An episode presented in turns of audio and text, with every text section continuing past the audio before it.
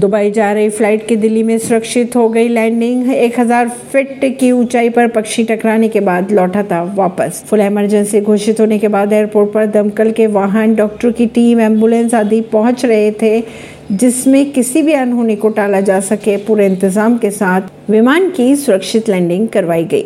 छवि सुधारने पर सिद्धू को करना होगा काम। रिहाई को लेकर पार्टी में कोई उत्साह नहीं दिखाई दिया।